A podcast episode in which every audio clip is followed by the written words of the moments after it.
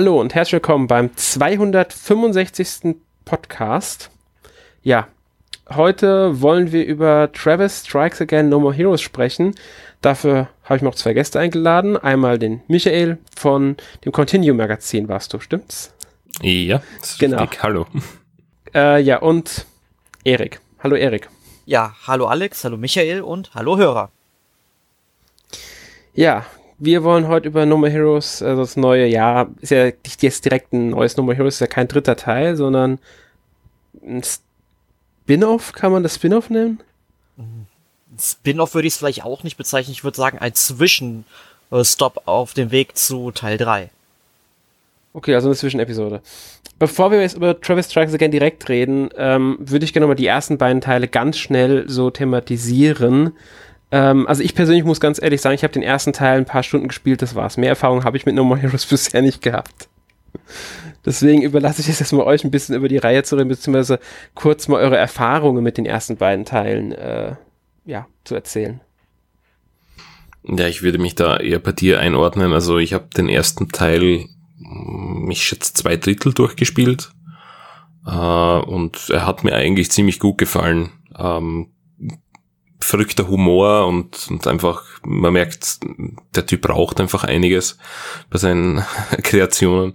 Äh, ja, also man muss auch dazu sagen, ich habe es nicht damals gespielt, wie es rausgekommen ist, sondern erst, ich schätze, vor einem halben Jahr. Und ähm, das wurde eigentlich nur unterbrochen, weil ich Vater geworden bin inzwischen. Und ja, da hat man dann eher weniger Zeit für Videospiele, aber äh, ansonsten hat mir der erste Teil sehr, sehr gut gefallen von den Ideen und auch vom, vom ja, Verrücktheitsgrad. Und mit dem zweiten Teil habe ich eigentlich überhaupt keine, keine Erfahrung. Bei mir sieht's ein bisschen anders aus. Ich habe tatsächlich beide Teile auf der Wii auch durchgespielt. Ähm, ich habe den ersten Teil nicht direkt bei Release gespielt, weil ich ihn erst auch mal nicht so auf dem Schirm hatte. Also ich wusste, dass es ihn gab, aber habe dann irgendwie gesagt, hm, ja, das Spiel interessiert mich jetzt irgendwie dann doch nicht so. Und irgendwann bin ich da mal durch unseren Real spaziert und die hatten halt relativ oft irgendwelche Wii-Spiele im Angebot, weil sie sie dort irgendwie nicht verkauft bekommen haben. Und dann lag das Spiel dort mal, ich weiß es nicht mehr, 10 oder 20 Euro rum. Und dann habe ich gesagt, ja komm, für 10 bis 20 Euro kannst du es dir eigentlich mal mitnehmen. Und ich muss sagen, ich habe mich direkt in dieses Spiel verliebt. Und es ist einfach eine Wucht, was in diesem Spiel einfach so alles passiert. Man sollte mal kurz vielleicht auch mal die Handlung erwähnen. Also es geht eben um den Charakter Travis Touchdown. Das ist so ein typischer Otaku. Der lebt in einer fiktiven amerikanischen Stadt namens Center Destroy. Und der möchte eben auf der ja, Rangliste der Auftragskiller sich bis nach ganz oben arbeiten, bestellt sich im Grunde im Internet so ein Beam-Katana, also eine Art Lichtschwert, wenn man so möchte, ja, und wird eben dann angespornt dadurch, dass er von der hübschen oder dass er mit der hübschen Sylvia Crystal hieß sie, glaube ich, ähm, ja, ein Schäferstündchen halten kann. Und das ist so seine Motivation, sich da nach oben zu kämpfen. Also total verrückter Humor auch. Und auch diese ganzen Gegner, die ähm, Travis eben bekämpfen muss, sind super unterschiedlich, haben halt alle ihr bestimmtes Thema. Ähm, und einfach nur fantastisch inszeniert und Emil, äh, nicht Emil, Entschuldigung, ich, wenn ich von unserem Österreicher rede, denke ich immer an Emil, aber du bist ja auch Österreicher, Michael. ja. Ähm, ich meine, Emil ist sowieso ein großer Fan von der Reihe, das ist, glaube ich, kein großes Geheimnis, aber du hast eben äh, von dem Typen gesprochen. Bei diesem Typen handelt es sich um den Director des Spiels, äh, und zwar genauer gesagt um den Goichi Suda. Und der macht ja nur so kranke Spiele im Grunde. Also ich meine, er hat ja noch Killer is Dead und was es sonst noch alles da gab, ähm, ja, umgesetzt. Und dann kam 2010 dann auch noch äh, der zweite Teil auf die Wii, der eigentlich noch ein bisschen besser ist, weil er hat diesen ganzen Open-World-Aspekt entfernt, wobei ich muss sagen, mir wäre eine Open-World lieber gewesen, aber eine vernünftige Open-World, das war es halt beim ersten Teil nicht, die war halt ziemlich leer. Ähm, beim zweiten Teil wurde die eben entfernt und es gab dann eben halt so Schnellreisefunktionen, wo man hingehen wollte, um eben Minispiele zu starten, um Geld zu verdienen, um neue Waffen zu bekommen, neue äh, Kleidung, die äh, Travis dann eben rumlaufen konnte, etc.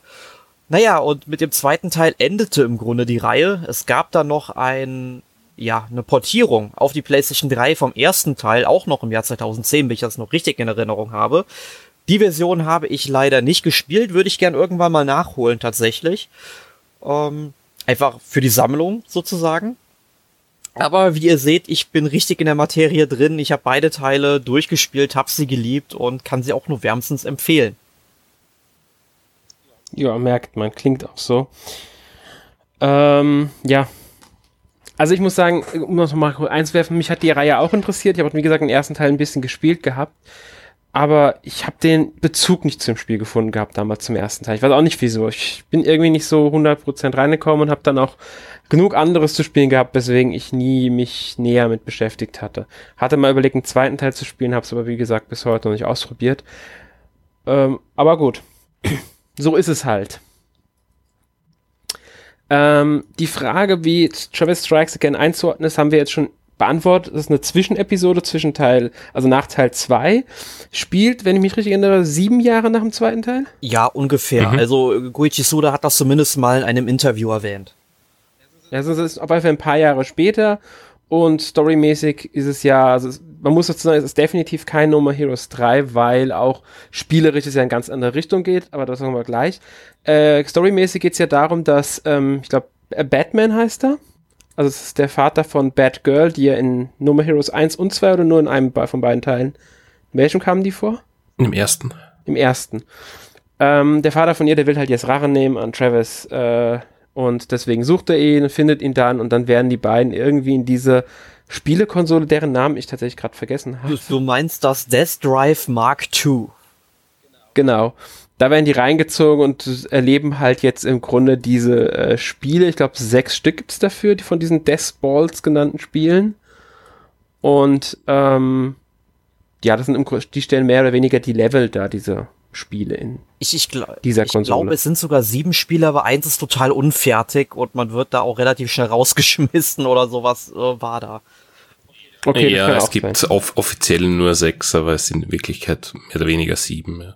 Okay, also das würde ja auch Sinn machen, weil das eine Anspielung auf die sieben Dragon Balls natürlich ist. Ne? genau. Das stimmt, die ist, das ist es wirklich, ja, da, da merkt man auch schon wieder dieses, dieses, äh, ja, was halt Travis ausmacht, er ist ein Otaku, er ist ein Nerd, wie man auch immer will. Das haben sie natürlich beibehalten, auch wenn er jetzt eher ähm, Games-affin ist. Und ich die richtige Erinnerung hatte, im ersten Teil war er auch sehr stark Anime-affin. Mhm. Wenn ich jetzt mich richtig erinnere. Genau, man muss halt dazu sagen, es sind auch sehr viele Indie-Spiele, die hier durch den Kakao gezogen werden. Und mhm. das ist auch so ein bisschen das Problem, was ich mit der Charakterentwicklung von Travis habe. Ähm, wobei ich da halt unschlüssig bin, wie er heute wäre. Weil man muss halt sagen, der letzte Teil ist von 2010 und da gab es nicht ansatzweise so viele Indie-Spiele, wie es heute der Fall ist. Und man muss halt überlegen, hätte Travis sich jetzt so wirklich entwickelt, weil er ist schon vom Charakter her, von seinen Interessen her, dann doch schon ein sehr anderer Mensch als in den Vorgängern. Aber das Problem ist, es liegen halt sieben Jahre dazwischen und die Welt hat sich eben weitergedreht. Ähm, ist halt schwer zu sagen. Und, und da kam, wurde ich aber persönlich nicht so ganz warm mit. Mhm. Also ich persönlich finde die Anspielung teilweise ganz lustig. Ähm, wenn ich es richtig gelesen habe, hat sogar ähm, hier, also Suda51 ist ja auch bekannt, der, der Kopf hinter dem Ganzen hat ja äh, dafür auch mit einigen Indie-Entwicklern zusammengearbeitet tatsächlich. Also sich mit denen, von denen die Erlaubnis mehr oder weniger geholt, dass es die Spiele verwenden darf. Merkt man ja auch an den T-Shirts, die man im Spiel kaufen kann. Da sind ja die offiziellen Logos oder Artworks von diesen Spielen drauf und das ginge natürlich nicht ohne Zustimmung der entsprechenden Rechteinhaber. Das könnten die ja nicht einfach verwenden. Ja, mein Lieblings-T-Shirt gibt es übrigens erst, wenn man das Spiel durchgespielt hat. Ja, okay, gibt's, also immerhin hat man noch was zum Freischalten. Ja, auf jeden Fall. Das gibt, da gibt's Aber einiges. ich muss auch, also ich muss auch sagen, die Auswahl der T-Shirts war jetzt nicht so, dass, äh, ja, sind ein paar ganz schicke dabei, aber es ist auch nicht das Wichtigste, behaupte ich mal, weil man sieht's ja auch nicht die ganze Zeit. Aber ich finde es eigentlich ganz interessant. Sie verwenden halt jetzt was, was aktueller ist, statt dieses, ja, früher das Otaku war halt, ich weiß nicht, ob es der Zeit damals angemessener war, aber sie haben halt jetzt was verwertet, womit mehr Menschen, würde ich mal behaupten, was anfangen können, als mit dem davor. Dieses Indie-Zeug ist vielen Spielern näher als vielleicht das Anime-Zeug. Genau, man sollte aber auch noch dazu sagen, es ist, sind ja jetzt nicht nur Spiele, die durch den Kakao gezogen werden, sondern auch ähm, zum Beispiel US-amerikanische Filme. Also wenn man zum Beispiel mhm. sieht, wenn äh, Travis irgendwie jetzt in einem Spiel startet, dann hat, nimmt er im Grunde so diese Haltung ein, die man zum Beispiel auch vom Terminator kennt. Ähm, Ganz genau. An anderer Stelle wird dann zum Beispiel auch britische ähm, ja, britische Romane eben ähm, erwähnen. Also zum Beispiel Der eine Ring aus der Herr der Ringe. Also es ist dann wirklich eine ganze Menge drin, was da eben äh, Erwähnung findet. Ja, also das, das, ist lustig, dass du, dass du den Terminator erwähnst. Ich habe das immer mit äh, die Fliege verbunden. Ich dachte mir, das äh, ist, also wer den Film kennt, äh, die Fliege mit Jeff Goldblum, und da hat er zwei so Kammern wo er quasi sich, ich, ich glaube, transportiert, teleportiert mhm. mhm. und dort äh, sitzt er oder kniet er auch dann immer so komisch nackt drin, wie Travis beginnt, aber gut, ja, dann habe ich das mit der Fliege in Verbindung gebracht. Aber ist, ist, auch, ist auch eine nette ähm, Interpretation. Kann ja auch daher kommen, möglicherweise. Ja, ich meine, mich würde es nicht wundern, weil einfach alles in diesem Spiel eine Anspielung ist. Ne? Ja. Das stimmt, genau das ist eben. Das macht auch den Humor vom Spiel natürlich aus, den ich sogar recht gelungen finde. Ich finde nicht alle Sachen jetzt äh, super, aber an sich ist das Spiel humormäßig schon, ähm, ja. Das ist so eine der besten äh, Sachen, die mir am Spiel am besten gefallen haben. Ja, ist auf, muss ich ist sagen. auf jeden Fall eines der Merkmale, wofür man das Spiel dann auch in Erinnerung halten wird. Genau. Ja, ich denke auch. Ähm, Gameplay-mäßig meiner Meinung nach jetzt weniger, weil äh, ich finde es insgesamt dann doch etwas, ähm, ja, auf Dauer langweilig sogar tatsächlich. Also ich weiß nicht, wie, wie Erik dazu steht, aber ich bin völlig auf deiner Seite auch. Ja, es ist. Ich habe mich da einfach ähm, gelangweilt, muss man tatsächlich sagen, zwischendurch, beziehungsweise war es äh, für mich eine Last, das Spiel weiterzuspielen. Und Genauso normalerweise höre ich solche Spiele auf mittendrin, aber ich habe insgeheim irgendwie gehofft, dass da noch was Besseres kommt und habe es wirklich bis zum Ende durchgedrückt, neun Stunden lang. Und es kam aber nichts anderes. Es ist für mich irgendwie schade, weil ich No More Heroes 1 halt sehr gut in Erinnerung habe, auch wenn ich es nicht ganz durch hatte, aber es ist halt ganz anders gewesen. Ja, also ich stimme ja. euch weitgehend zu. Also ich muss sagen, langweilig fand ich das Spiel tatsächlich nicht, aber es war schon sehr, sehr repetitiv, weil man läuft ja im Grunde nur rum, quasi, also sagen wir mal, die meiste Zeit aus der um, ähm, Top-Down-Perspektive. Manchmal gibt es Levelabschnitte, die man so ein bisschen aus der Seite sieht. Ähm, aber es hat halt nichts mehr mit diesen ganzen Third-Person-Abschnitten, wie halt eben No More Heroes 1 und 2 aufgebaut waren, zu tun. Äh, man läuft halt rum, schnetzelt sich durch Gegnerhorden, also allesamt Bugs, also man bekämpft eben die Spielfehler in diesen Spielen, die dann auch, ja, ähm, ganz nette Namen haben und so weiter. Die heißen dann statt äh, Goldberg zum Beispiel Goldbug und solche Geschichten, ja. Ähm, ja, aber es gibt dann eben noch ein paar Spezialfähigkeiten, die man eben erlernen kann. Die, wenn man die einmal eingesetzt hat, dann gibt es quasi wie ein Online-Rollenspiel einen Cooldown auf die Fähigkeit für, weiß ich nicht, ein, zwei Minuten ungefähr. Unterschiedlich je nach äh, Technik und dann kann man sie eben wieder einsetzen. Aber man macht im Grunde nichts anderes. Also gelangweilt war ich davon nicht, weil zum Ende hin, dann wurde es dann doch ein bisschen schwieriger, muss ich dazu auch sagen. Also da gab es dann halt doch einige Gegnerhorden, die mich dann doch schon ein bisschen ins Schwitzen gebracht haben, aber ich habe es halt immer noch ähm, durchgepowert irgendwie. Ähm, aber dieses ganze repetitive Gameplay, das hat mich dann doch irgendwo schon gestört. Vor allem, sie haben ja diese Thematik mit verschiedenen Spielen.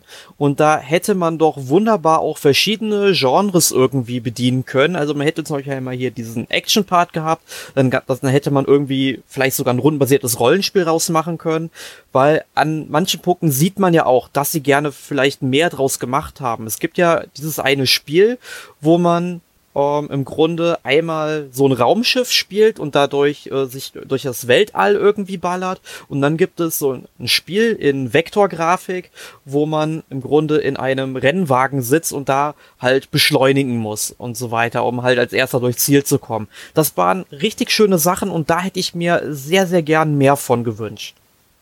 Da stimme ich dir okay. zu. Genau das ist der springende Punkt Die anderen Level sind für meinen Geschmack nämlich mehr Copy und Paste mhm. als etwas Eigenständiges, äh, was, was sich unterscheidet von den anderen Level. Das heißt, du hast das erste Level gespielt und kennst quasi mit eben diesen Ausnahmen eigentlich den Rest des Spiels. Ganz genau, Überschlagsmäßig. Genau, Genau das ist auch mein Eindruck. Also es gibt natürlich so ein paar Sachen, die hier ein bisschen hervorstechen, die sind was Besonderes, die machen mal, bringen mal ein bisschen was Neues rein, aber das sind immer so wirklich so ganz, ganz mini kleine Sachen, die am Grundgameplay nicht viel ändern. Ähm, und deshalb finde ich es insgesamt halt, äh, ja, wie du sagst, es ist sehr repetitiv. Langweilig ist vielleicht ein bisschen arg hart gesagt, aber auf Dauer fand ich es halt schon ein bisschen anstrengend, weil mir die Abwechslung einfach gefehlt hat, weil ich mir einfach gedacht habe, Warum soll ich es weiterspielen? Dafür fand ich auch die Geschichte ehrlich gesagt nicht interessant genug von dem Ding. Und damit ich jetzt gesagt habe, ich will das jetzt unbedingt bis zum Ende spielen, ich will jetzt unbedingt wissen, wie es weitergeht. Vielleicht fehlt mir der Bezug zu den ersten beiden Spielen, kann ich nicht sagen. Aber hat mich nicht so gereizt, das jetzt äh, wirklich durchzuspielen, habe ich auch noch nicht. Werde ich wahrscheinlich auch nicht, glaube ich jetzt nicht dran. Weil, ja, es ist mir einfach auf Dauer zu repetitiv. Da mal kurz ein paar Minuten zwischendurch. Also ich habe wirklich das im Handheld-Modus gespielt, einen halben Level vielleicht und dann habe ich es wieder weggelegt erstmal. Das habe ich zum Teil wirklich so gemacht. In solchen Etappen habe ich es zum Teil gespielt. Weil dafür ist es ganz nett, wenn ich es mal für ein paar Minuten zwischendurch einen kurzen Abschnitt spiele. Dann müssen allerdings die Speicherpunkte entsprechend gesetzt sein. Das hängt wieder vom, bei meinem Gefühl nach vom Level ab, wie oft die auftreten. Also im ersten Level zum, Beispiel zum Beispiel habe ich manchmal echt das Gefühl gehabt, es dauert ewig, bis einer kommt. Mhm. Im zweiten Level sind die andauernd da. Ist, nur als, ist mir jetzt nur gerade so bewusst, weil da der, ist mir der Unterschied extremst aufgefallen zwischen den beiden Leveln. Ähm, und das fand ich ein bisschen schade. Aber, äh, ein bisschen.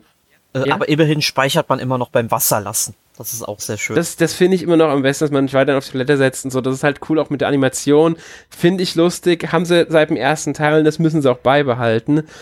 Ähm, Finde ich auch absolut richtig so. Schön finde ich persönlich auch noch, dass es zumindest ein, ja, ich sag's mal, ein bisschen Level-System gibt. Also man sammelt die Erfahrungspunkte, kann seinen Charakter aufwerten. Das gibt jetzt nicht so viel, aber man hat halt mehr Energie, glaube ich, und ich glaube, ein bisschen stärker wird man auch, wenn ich es richtig im Gefühl Ganz habe. Ganz genau. Mhm. Ja, und das, das war's zwar, aber ist immerhin etwas.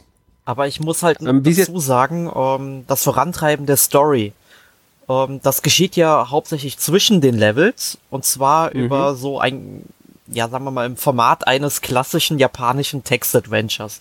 Mit ja, muss man nur sagen, dass man keine Texte selbst eingibt, sondern wirklich nur liest. Ja, genau. Also man liest dann äh, Zeit einen Text, es werden halt immer ein paar Bilder dann links und rechts und unten drunter eben ähm, eingespielt, also wirklich Pixelgrafiken, finde ich sehr charmant und es ist auch mhm. wirklich sehr humorvoll auch geschrieben teilweise. Es ist aber, man muss dazu sagen, komplett durchgedreht und ich kann auch verstehen, ähm, dass du die Geschichte deswegen auch nicht spannend genug findest. Sie ist auch nicht spannend, aber sie ist halt dann eher auf witzig getrimmt ähm, und da muss man auch die ersten Teile nicht unbedingt für gespielt haben. Es gibt ein paar Ansatzpunkte, die dann vielleicht mal erwähnt werden ähm, aber es tauchen zum Beispiel auch ähm, Figuren aus anderen äh, Spielen von äh, Goichi Suda halt auf. Also zum Beispiel, ich glaube, der Hauptcharakter aus Killer is Dead kommt einfach mal ähm, in einem Kapitel vor und äh, tötet einen, gibt äh, Travis den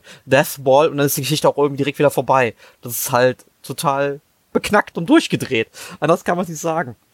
Ja, solche Momente finde ich auch cool. Auch diese Inszenierung der Geschichte fand ich eigentlich ganz äh, schön gemacht. Ähm, und ich will auch gar nicht den Humor leugnen, den das Ding hat. Aber insgesamt hat es mich halt einfach nicht genug gefesselt dafür, dass ich dieses repetitive Gameplay ähm, mich dem hingeben wollte, sage ich mal. Das, es war einfach nicht äh, genug, um mich davon zu überzeugen, weiterzuspielen ich kann jetzt nicht sagen, wie der Zweispieler-Modus ist. Man kann es ja auch im Koop zu zweit spielen. Vielleicht macht das ein bisschen mehr Spaß, aber weil man halt zu zweit kloppt, das konnte ich leider bisher noch nicht ausprobieren. Also deswegen kann ich es jetzt nicht sagen. Also ich würde mal so sagen, ähm, für das, dass es eigentlich ein Beat'em Up ist, abgeschwächtes. Es gibt halt bessere Beat'em Up Spiele, ja.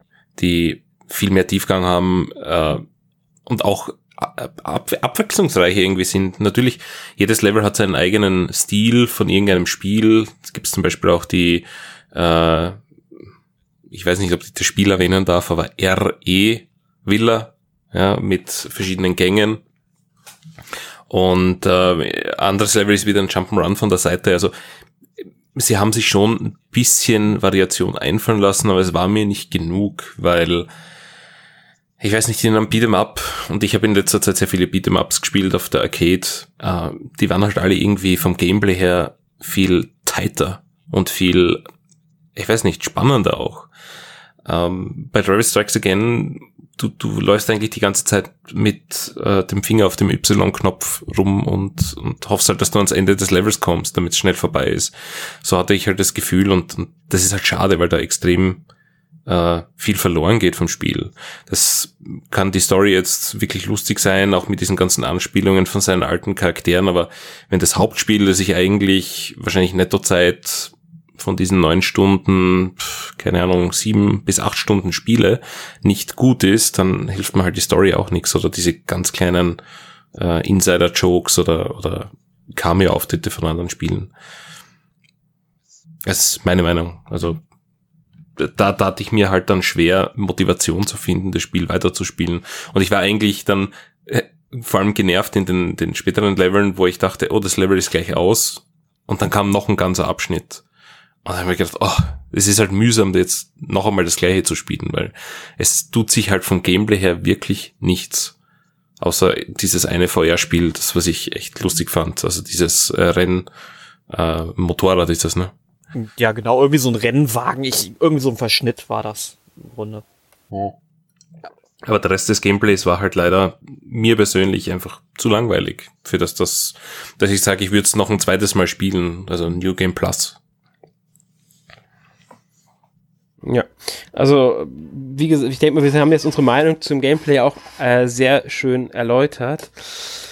Ähm, ist es halt, sie hätten halt mehr rausholen können, finde ich einfach. Und das ist schade, dass sie da das Potenzial nicht genutzt haben. Wie du schon sagtest, Erik, einfach mehr aus dem machen, dass sie dieses Spielkonzept haben, dieses in die Spielkonsole mehr, jeder Deathball entspricht einem Spiel, da hätten wir mehr draus machen können.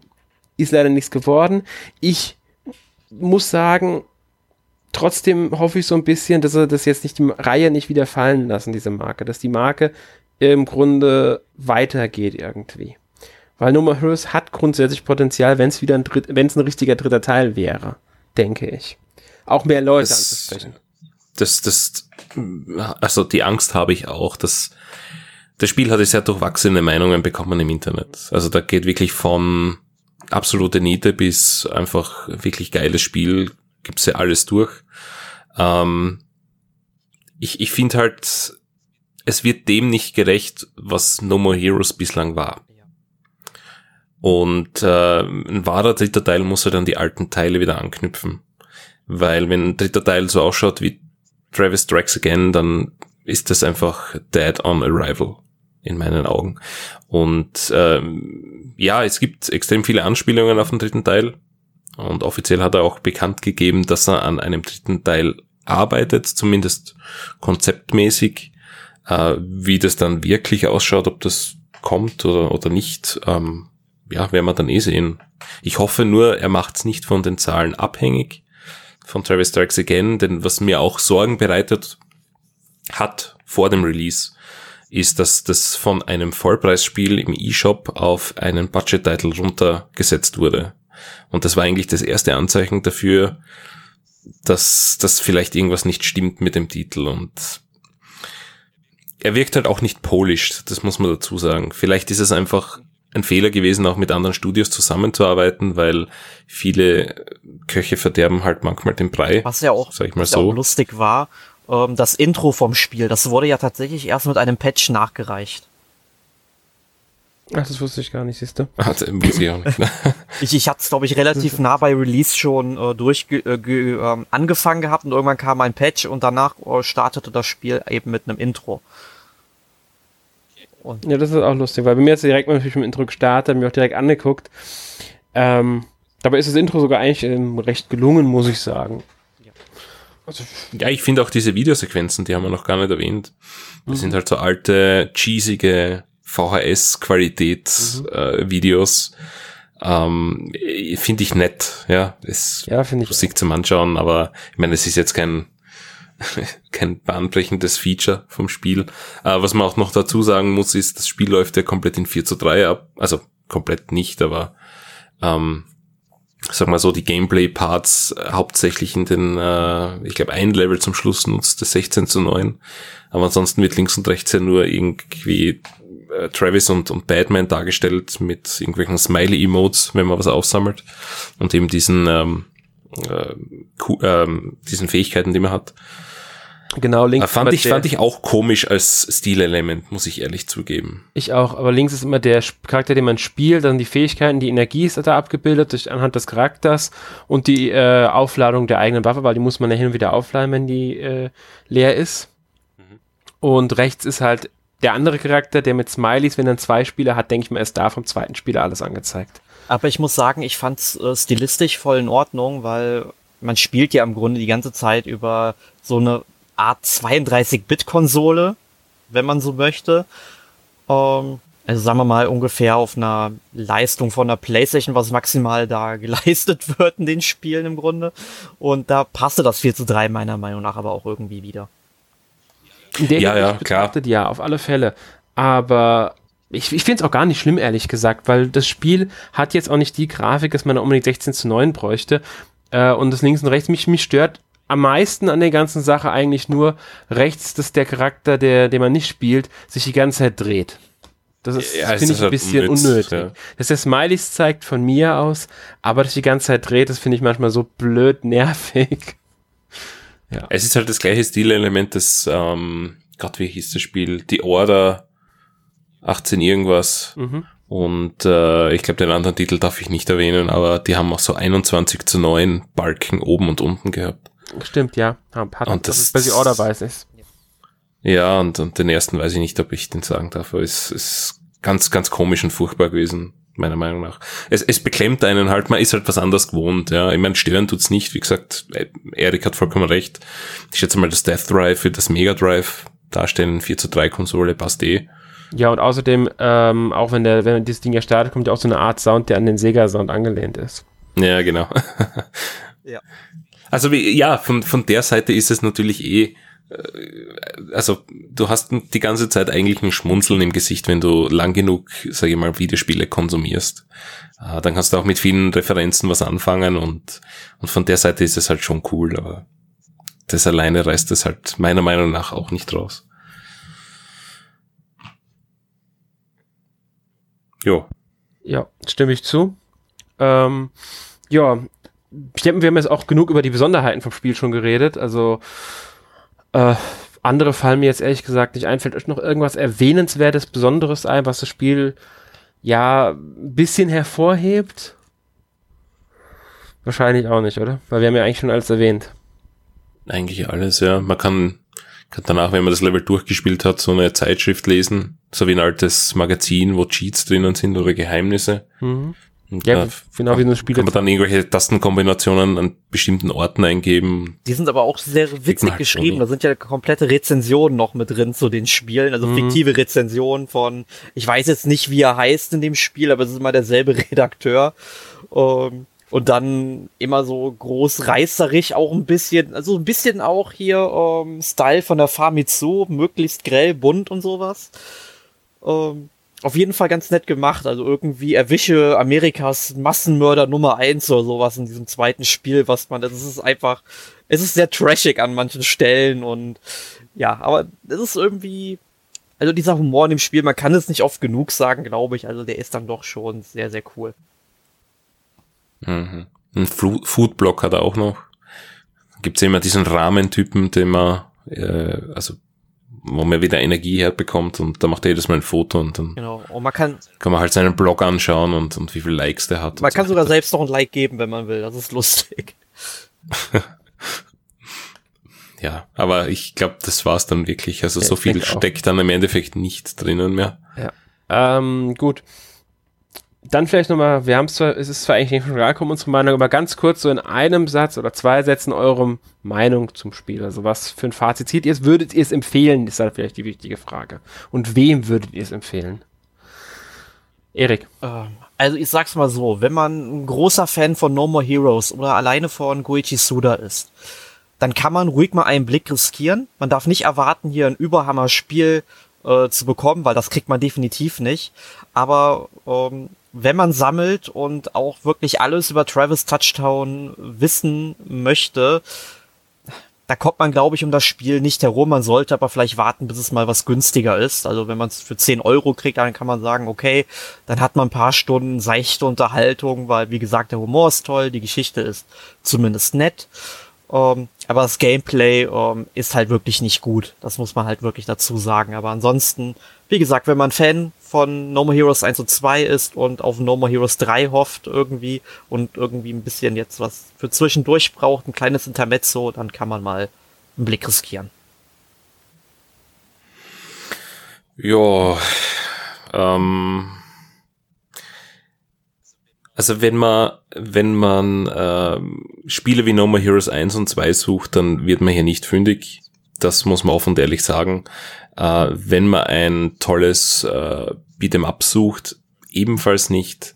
Äh, ja, wenn man, wenn man etwas zum Lachen oder zum Schmunzeln haben möchte, einfach abgedrehten Humor, den man sonst nirgendwo findet, dann definitiv. Aber es ist halt auch das Einzige, was das Spiel wirklich hervorheben würde. Gameplaymäßig ist es leider eine völlige Niete in meinen Augen. Äh, da reißt auch dieses VR-Game nicht raus, das wirklich lustig war. Und auch zum Schluss gibt's ähm, auf Shadows of the Damned noch Anspielungen und die sind halt schon cool, wenn man das Spiel gespielt hat dann auch, äh, aber ansonsten ist es insgesamt meiner Meinung nach zu wenig, als dass es dass es eine Empfehlung verdienen würde.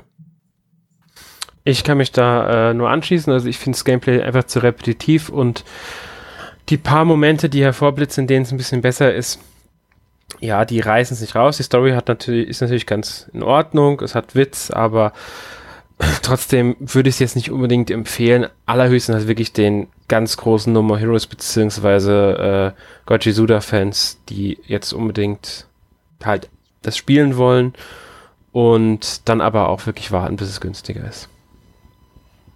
Ja. Gut. Ähm, ja, Fortsetzungshoffnung hatten wir ja mal angesprochen. Jetzt stelle ich euch doch nochmal die Frage.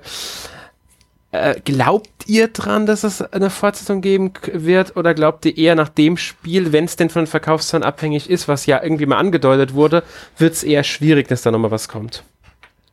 Also, wenn es wirklich von den Verkaufszahlen abhängig gemacht wird oder von dem finanziellen Gewinn. Man weiß ja auch nicht, ähm, was erwarten die Entwickler, also wie oft es sich verkauft, ob es sich jetzt tausendmal verkauft oder ob es sich zehntausendmal verkauft oder ob es sich hunderttausendmal verkauft. Das wissen wir ja nicht. Ne, welche Erwartungen da jetzt erfüllt werden müssen. Aber wenn es, sag ich mal, wirklich davon abhängig gemacht werden sollte, dann habe ich keine großen Hoffnungen, dass wir ein No More Heroes 3 bekommen. Ich glaube, da wären ähm, die Entwickler oder der Publisher besser damit gefahren, einfach No More Heroes 1 und 2 auf einer Cartridge auf die Switch zu portieren. Und da habe ich vielleicht noch die Hoffnung, dass sie da vielleicht noch einen zweiten Anlauf starten und dann noch gucken, ob No More Heroes 3 Sinn machen würde.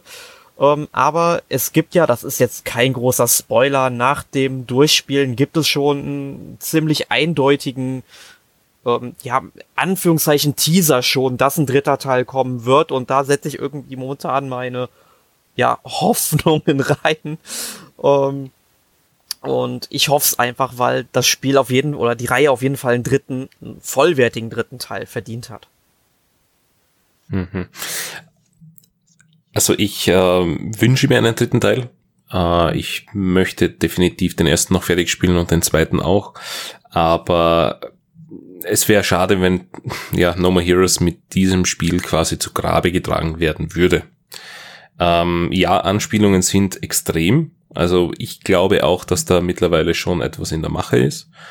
Äh, ich denke auch, dass Nintendo das Geld in die Hand nehmen würde, wird äh, und das finanziert, weil äh, die haben genug Kohle, die haben, sag ich mal, mit äh, Bayonetta eine Exklusivmarke geholt und äh, warum sollen sie es mit No More Heroes nicht auch noch einmal machen? Weil, wie gesagt, No More Heroes 2 ist ja dann auch auf der Playstation erschienen und ich weiß gar nicht, gibt es PC-Versionen eigentlich davon? Nee, also nicht. Also ja. gibt, äh, meintest du jetzt No More Heroes 2? Also es gab nur den ersten für die Ich glaube, den Zweier gab es auf PC, oder?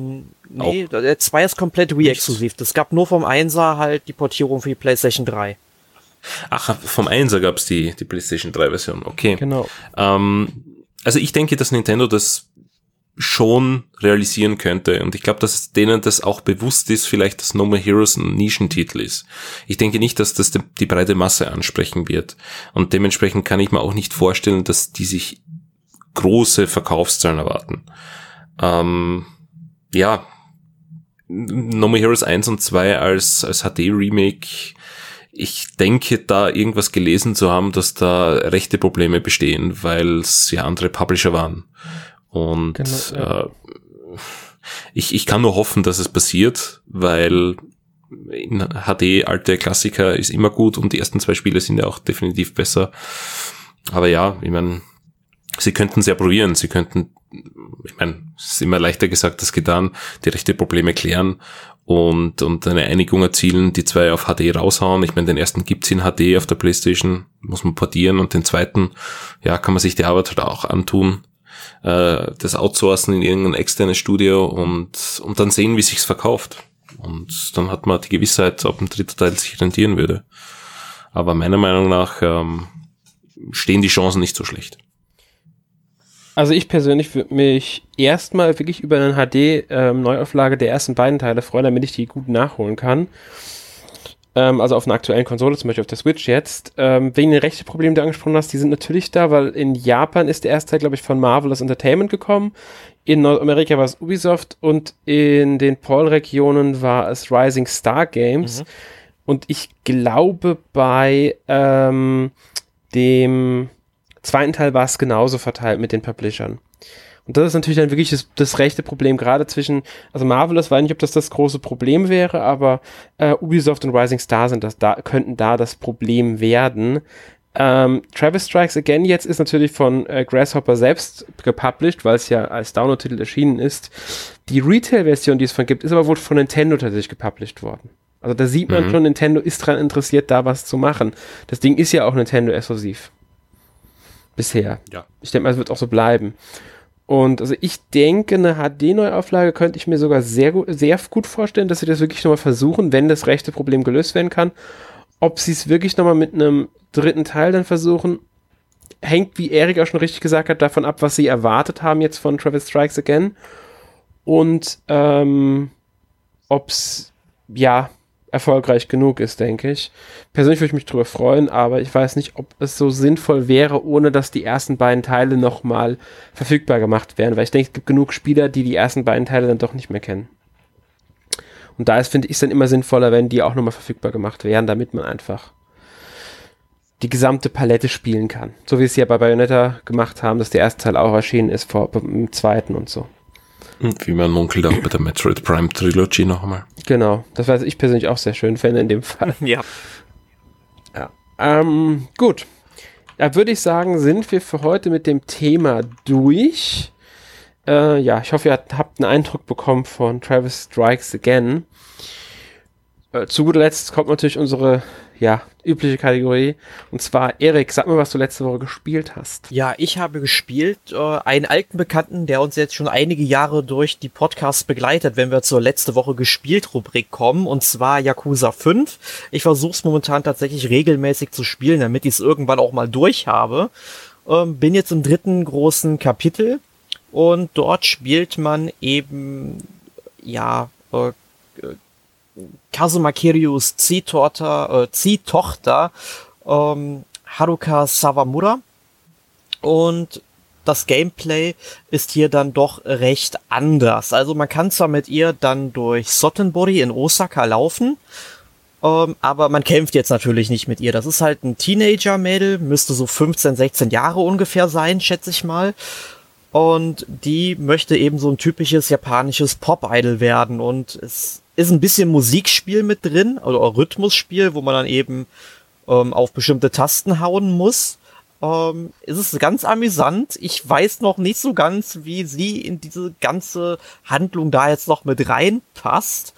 Ähm, bin ich mal sehr, sehr gespannt drauf. Ist auf jeden Fall mal eine nette Abwechslung. Mal gucken, wie weit sie es da treiben.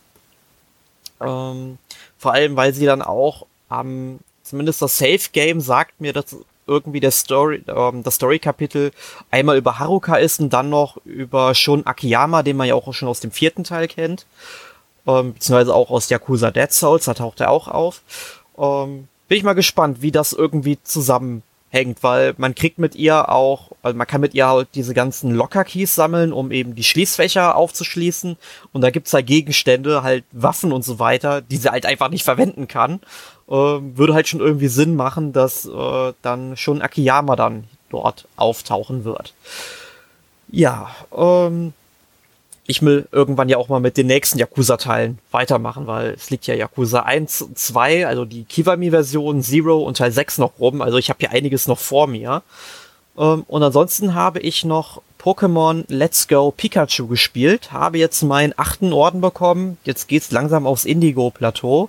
Aber ähm, wie ihr das sicherlich wisst, es gibt ja nie in einem Pokémon-Spiel wirklich alle Pokémon zu fangen. Man muss dann irgendwie immer tauschen.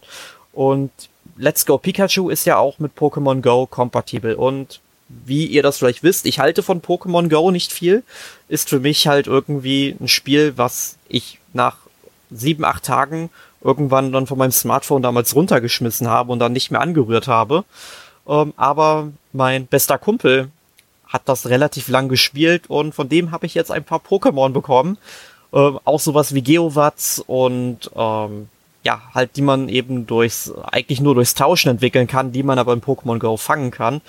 Ähm, ja, habe ich halt so bekommen. Jetzt habe ich insgesamt 110 Pokémon in meinem Pokédex, die ich ähm, habe. Ähm, und natürlich auch sowas wie dann Nocturne und Kabuto, also sprich ähm, Pokémon, die man halt so auch in dem Spiel nicht mehr kriegt, wenn man sich für das andere entschieden hat. War super cool und nett von ihm. Also jetzt habe ich Hoffnung, dass ich auch mal irgendwann einen vollständigen Pokédex bis auf Mew haben werde. Weil Mew sehe ich irgendwo nicht ein. Gibt es anscheinend momentan nur über diesen 40 Euro teuren, also 40 Euro teuren Pokéball-Controller, den ich mir nicht kaufen werde. Was ich halt auch irgendwie eine Schweinerei finde, wenn man es mal, wenn man mal ehrlich ist. Ähm, aber ja, das sind so im Grunde die beiden Sachen, die ich diese Woche gespielt habe.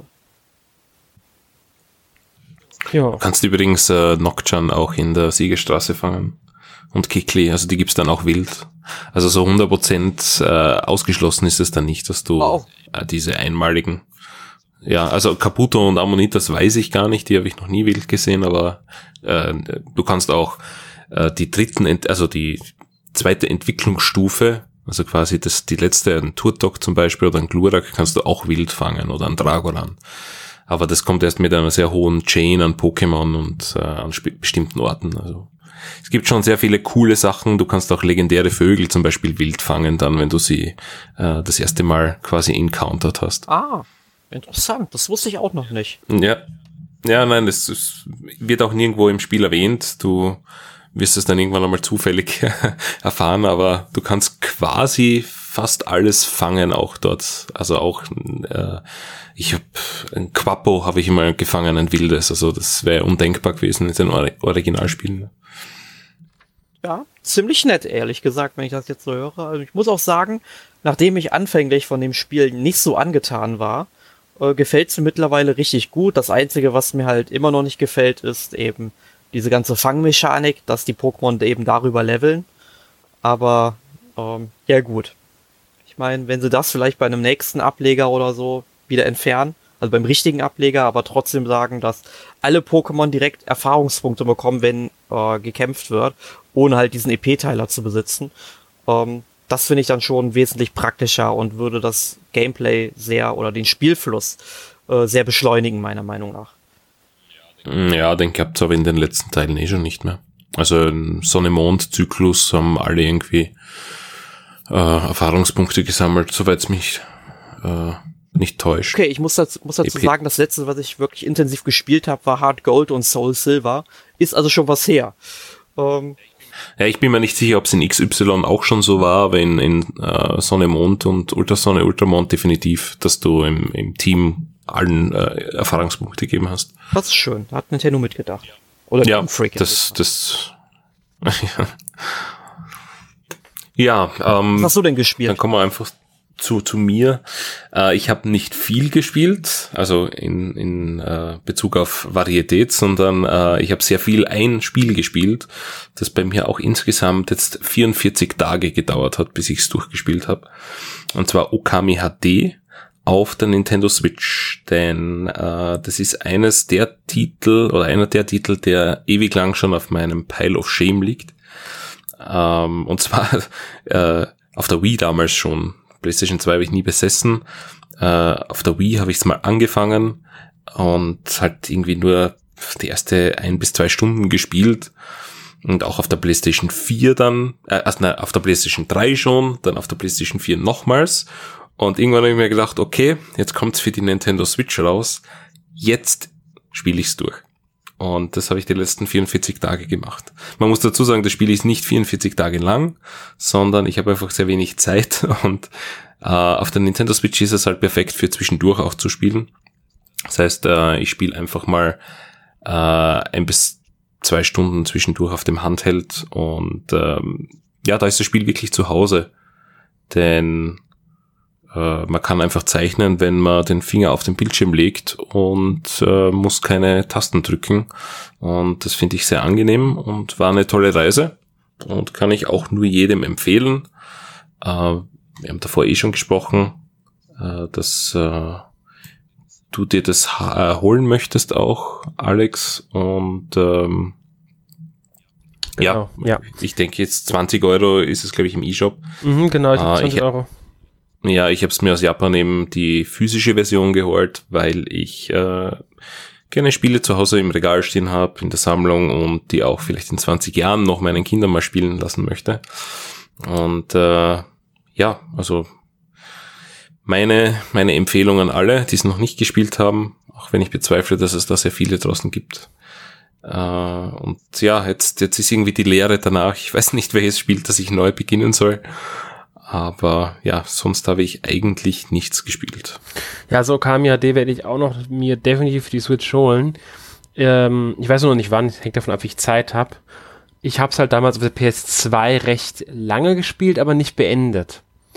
Deshalb würd, will ich es halt unbedingt nochmal jetzt nochmal spielen, wenn ich schon auf der Switch die Gelegenheit habe, es halt auch, ähm, ja, ich sag jetzt mal, nebenbei zu spielen, beziehungsweise mit runter ins Schlafzimmer zu nehmen, weil ich habe ja zwei und deswegen ist es einfach praktisch, weil ich es halt überall spielen kann. Ich muss nicht unbedingt am Fernseher sitzen oder so und das macht es praktisch, deswegen werde ich es auch definitiv nachholen. Ähm, diese Woche habe ich aber gespielt äh, God Eater 3 tatsächlich. Ist ja jetzt in, am Freitag, glaube ich, erschienen. Ähm, ich habe auch schon den zweiten Teil gespielt gehabt. Es ist im Grunde könnte man es mit Monster Hunter am ehesten vergleichen. Also man hat überschaubare Areale, äh, in die für die Mission reingeschickt, ist mit einem ja selbst erstellten Charakter unterwegs, gibt halt so ein paar rudimentäre Einstellungsmöglichkeiten, bei die Auswahl recht groß ist an Gesichtern, Frisuren, Haar, gerade Haarfarbe, Hautfarbe kann man sehr frei anpassen. Ähm, und man selbst ist jetzt eine neue Art von ähm, wie hieß, also man muss sagen, in dieser Welt sind, ist so eine spezielle, diese ähm, Orakuliozellen oder Orakelzellen, wie die auch mal heißen, aufgetaucht. Dadurch sind dann die Aragami entstanden und die haben, sind Monsterwesen und die haben halt die Welt im Grunde vernichtet. Jetzt ist die Menschheit halt, die lebt zurückgezogen in so speziellen Festungen. Und da gibt's halt die God-Eater, die kämpfen, ähm, gegen die, die haben halt diese besondere Fähigkeit und können gegen die Origami kämpfen. Jetzt zum dritten Teil ist es dieser Aschesturm aufgetaucht. Das ist so, so ein spezielles, ja, so ein Asche halt, die sich über die Welt gelegt hat. Und in diesem Bereich können die Menschen nicht lange überleben. Selbst God-Eater schaffen das nicht lange. Und jetzt gibt es diese neuen God-Eater, die heißen jetzt Age. Und, ähm, also im Grunde Asche-God-Eater, wenn man so blöd will.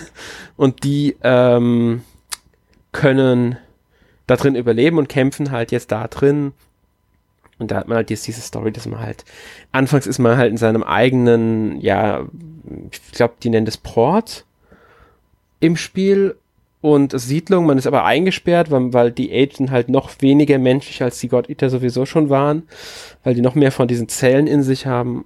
Das Spiel ist halt wirklich Action, es hat Rollenspielsystem, also Action, actionreiches Kampfsystem, aber viel mit hinten dran, weil es gibt, glaube ich, 10, 12 verschiedene Waffenklassen die sich auch alle anders spielen. Außerdem kann man seine Waffe jederzeit in eine Fernkampfwaffe verwandeln. Da gibt es dann auch wieder verschiedene wie Schrot, Flinte, Sturmgewehr. Ich glaube, da gibt es, ich meine, vier habe ich bisher zur Auswahl. Bin mir jetzt nicht ganz sicher, ob es da mehr gibt. Ähm, da braucht man allerdings Energie für, um dies abzufeuern. Die Energie kriegt man halt zurück, wenn man äh, im Nahkampf kämpft. Man darf auch, hat halt Ausdauer. Bestimmte Aktionen brauchen auch Ausdauer, logischerweise.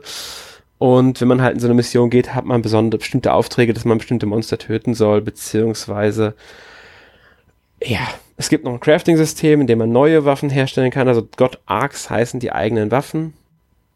Und das Ganze hat auch eine riesen, also eine Story mit einigen Charakteren, ist alles Anime-lastig gehalten, grafikmäßig. Gibt auch eine Animation vom ersten Spiel. Ja, also ich muss sagen, gefällt mir sehr gut, habe ich sehr äh, gerne bisher gespielt. Hab noch ein bisschen was vor mir. Ich bin jetzt noch nicht so super weit. Aber ich mochte den zweiten Teil auch gerne und ja, spiele jetzt den Teil. Es gibt auch einen Mehrspieler-Modus. Ich glaube, die Story kann man im Koop mit bis zu vier Leuten spielen. Also insgesamt kann man auch, wenn man äh, nicht mit Leu anderen spielt, äh, begleiten dann bis zu drei Leute in die Missionen. Das sind halt dann die NPCs, die es gibt.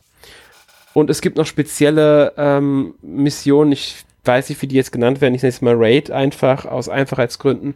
Da können, glaube ich, dann bis zu acht Leute sogar zusammenspielen online. Also gibt's halt für PC und PS4, ist jetzt kein Switch-Spiel, aber okay. Ist halt jetzt einfach mal so. Ich spiele es am PC übrigens. Ja. Ich habe die ersten beiden gespielt, waren eigentlich recht unterhaltsam. Ja, den ersten habe ich dann nicht gespielt, ich habe damals so einen zweiten dann gespielt. Ja, aber für, für Leute, die Monster Hunter mögen, die genau. sind das sicher richtiger. Wobei ich sagen muss, äh, könnte es den Leuten sogar noch besser als Monster Hunter gefallen. Also zum Beispiel in meinem Fall mit Monster Hunter konnte ich nie wirklich viel anfangen. Bin nie richtig warm mit der Reihe geworden. War mir einfach viel zu kompliziert, verschachtelt und ich wollte nicht irgendwie erst 40, mhm. 50 Stunden spielen, damit das Spiel irgendwann mal anfängt Spaß zu machen. Ähm, aber dann habe ich Tokiden entdeckt auf der PlayStation 4 um, ähm, und das war halt ein richtig guter Monster Hunter Klon, der nicht so komplex ist und richtig einsteigerfreundlich ist. Ähm, und ich, so wie das, uh, wie du es erzählt hast, klingt es dann doch ein bisschen ähnlich wie Tokiden. Das heißt, es könnte mir gefallen. Ja, ich würde ich würd sogar tatsächlich mit Tokiden ein bisschen vergleichen. Stimmt, kann man gut vergleichen. Ähm, es ist einsteigerfreundlich als Monster Hunter. Ob das so einsteigerfreundlich ist wie Tokiden, kann ich jetzt nicht beurteilen. Ich habe die PS4-Version jetzt nicht gespielt. Ich habe es, glaube ich, irgendeinen Teil auf der PS Vita, glaube ich, war es, oder war es auf der PSP? Ich weiß es nicht mehr mal gespielt. Ähm, also ich finde Monster Hunter recht eingänglich. Es wird dir auch gerade in der ersten Mission eigentlich alles erst, du hast wirklich Tutorial-Missionen, in denen du erstmal so die wichtigsten Sachen erlernst. Du kannst auch die Mission jederzeit wiederholen, wenn du die anderen Waffen erstmal ausprobieren willst.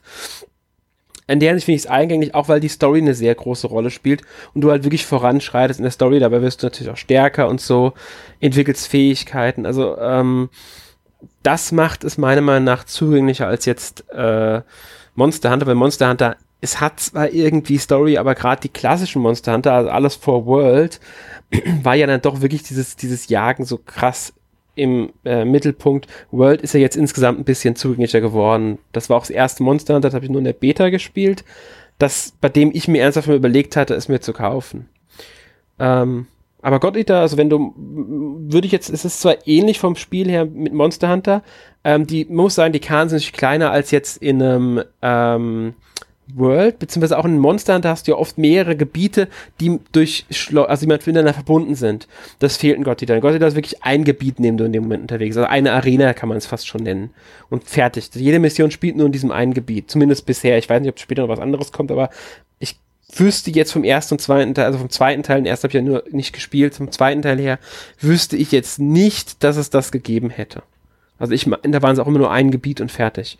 Also es ist also auch insgesamt von den Missionen her überschaubarer. Die haben zwar auch ein Zeitlimit, also bisher ist, glaube ich, Zeitlimit im dritten Teil mal 40 Minuten. Ich habe aber, glaube ich, für keine Mission länger als, ich glaube, eine Mission habe ich wirklich noch ein bisschen länger gebraucht als fünf Minuten, weil ich ähm, halt wirklich einfach nur losgezogen bin, um Materialien zu sammeln, damit ich mir was Neues herstellen kann. Aber ansonsten, die meisten, gerade jetzt ja am Anfang, die Mission spielt man oft in zwei, drei Minuten durch. Wird natürlich später noch schwieriger, wenn dann stärkere ähm, Aragami kommen, die man bekämpfen muss und die werden ja auch immer größer, gibt ja immer einen riesen Viecher und so. Mhm. Dann dauern die Missionen natürlich auch deutlich entsprechend länger, ist klar. Aber wenn du, wenn du ähm, zugänglich Monster Hunter willst, dann würde ich dir wirklich mal einen Blick auf God Eater empfehlen. Das ist äh, auch wegen dem Storybezug, den ich da mag, ähm, finde ich es besser, weil es einfach mehr eine richtige Geschichte erzählt. Gut. Ähm, dann, ja, sind wir eigentlich durch. Nächste Woche gibt es dann im Podcast Nummer 266 New Super Mario Bros. U Deluxe. Angeblich. Angeblich. Warum angeblich? du, du sagst das so. Ich ja, ich sag das, weil das auch so entschieden wurde. Also nächste Woche gibt es New Super Mario Bros. U Deluxe. Ähm, ja, wünsche ich schon mal viel Spaß mit. Und jetzt verabschieden wir uns. Noch einen schönen Tag, Abend, Nacht, wann auch immer ihr das hört. Bis dann. Mach hier keinen Tschüss. auf die Truman Show. Macht's gut, Leute. Genau das war's. Danke. Danke. Tschüss. Okay, tschüss. Tschö.